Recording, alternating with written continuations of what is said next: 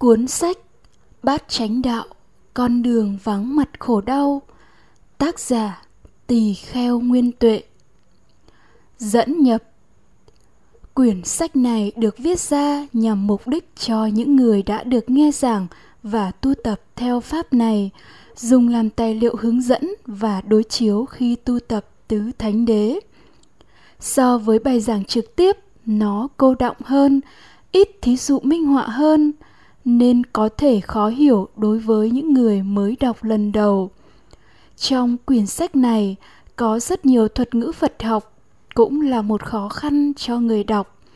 Do vậy, cho dù là một người am hiểu các thuật ngữ Phật học thì vẫn cần phải khéo quan sát các ngôn từ này với trí tuệ.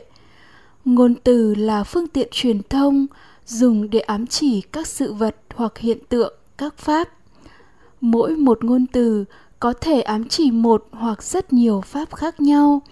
Phải quan sát ngữ cảnh mà ngôn từ ấy được sử dụng mới có thể thấy được cái sự vật hoặc hiện tượng mà ngôn từ ấy chỉ bày.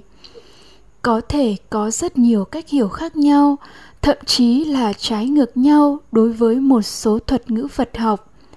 Vì vậy, trong quyển sách này các thuật ngữ Phật học phải được hiểu trong ngữ cảnh của quyển sách này. Thí dụ, tưởng là một thuật ngữ Phật học, có rất nhiều cách hiểu khác nhau, thậm chí trái ngược nhau, nhưng ở đây tưởng được dùng trong ngữ cảnh là lộ trình xúc thọ tưởng dùng để chỉ tâm biết trực tiếp. Tâm biết trực tiếp xảy ra theo 6 trường hợp. 6 căn tiếp xúc với 6 trần gồm nhãn thức, nhĩ thức, tỷ thức, thiệt thức, thân thức và tưởng thức. Tâm biết trực tiếp được gọi là tưởng, trong triết học và tâm lý học gọi là nhận thức cảm tính. Niệm cũng là một thuật ngữ có rất nhiều cách dùng khác nhau, nhưng ở đây niệm được dùng trong ngữ cảnh là lộ trình, xúc, thọ, tưởng, niệm, tư duy, ý thức. Với ngữ cảnh này, niệm vừa có chức năng là trí nhớ đến, vừa có chức năng kích hoạt các thông tin trong kho chứa, tạo một nhân cho tư duy sinh khởi. Niệm không phải là tâm biết, mà nội dung của niệm trí nhớ được khởi lên, được biết ở tâm biết ý thức. Trí tuệ là một từ được dùng trong phật học cũng như đời sống hàng ngày, thường thiên về nghĩa, biết nhiều, hiểu rộng nhưng từ trí tuệ được dùng trong ngữ cảnh của kinh tạng Nikaya và trong sách này là chỉ những hiểu biết đúng sự thật như thật. Hiểu biết đúng sự thật gọi là trí tuệ hay minh đạt được ở ba cấp độ gồm Văn tuệ có được hiểu biết đúng sự thật do nghe giảng, tụng kinh điển, tư tuệ do tư duy và tu tuệ do tu tập. Hiểu nhiều biết rộng bao nhiêu đi nữa – nhưng vẫn là cái biết ý thức nhị nguyên, thì không phải là trí tuệ, không phải là minh, mà chỉ là vô minh. Trong sự thật duyên khởi, hiển nhiên không tồn tại một thế giới thuần túy tinh thần được quan niệm như một đấng sáng tạo, một đại ngã, một thượng đế toàn năng, một chân tâm thường trụ, mà từ đó phát sinh ra tất cả các sự vật và hiện tượng Điều này phủ nhận hoàn toàn quan điểm của triết học duy tâm, tinh thần có trước, vật chất có sau.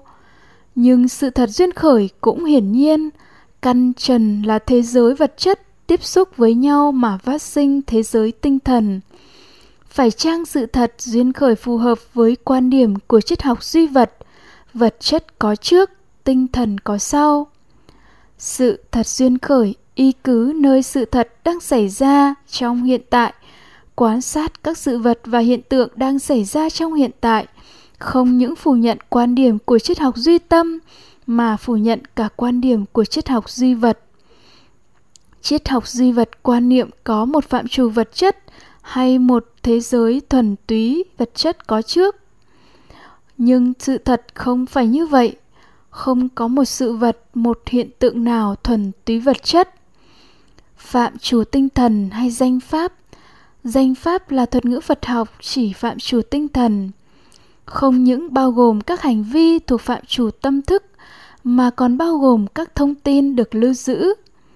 Bất kỳ một sự vật và hiện tượng nào được quan niệm là vật chất, thì trong nó đều lưu giữ một lượng thông tin nào đó.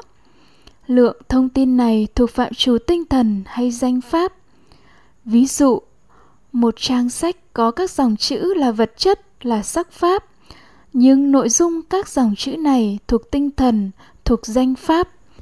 Một cuộn băng từ, một đĩa dvd một thẻ nhớ có cả phần vật chất sắc pháp và có các thông tin được lưu giữ trong đó thuộc tinh thần, danh pháp.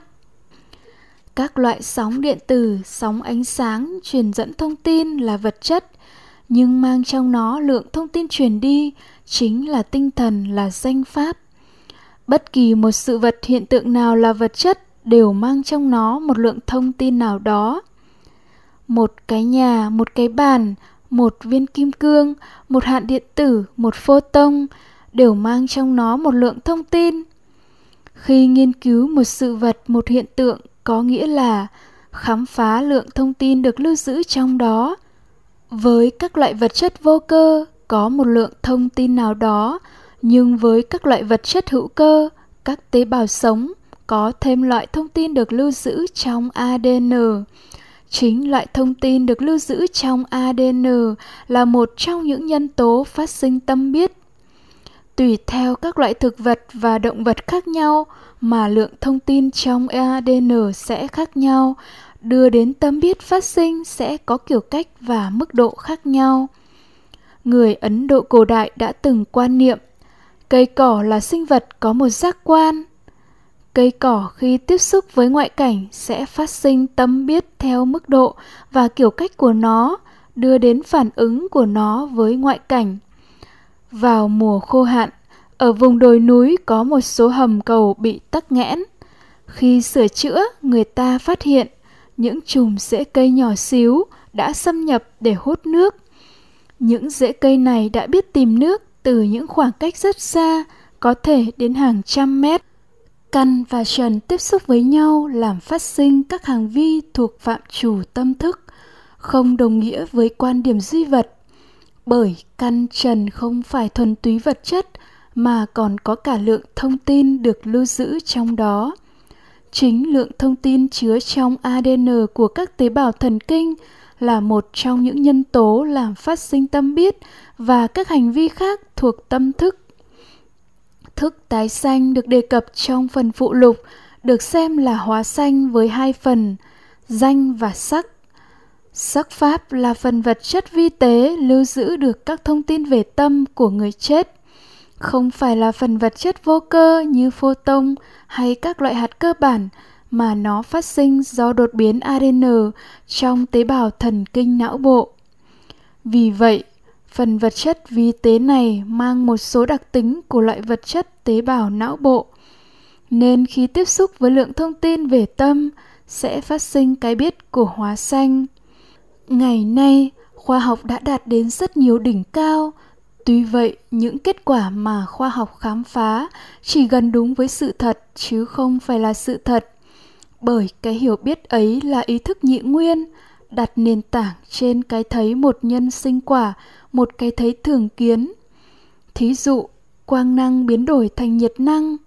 Với quan điểm thường kiến này, năng lượng nằm sẵn trong ánh sáng là của ánh sáng.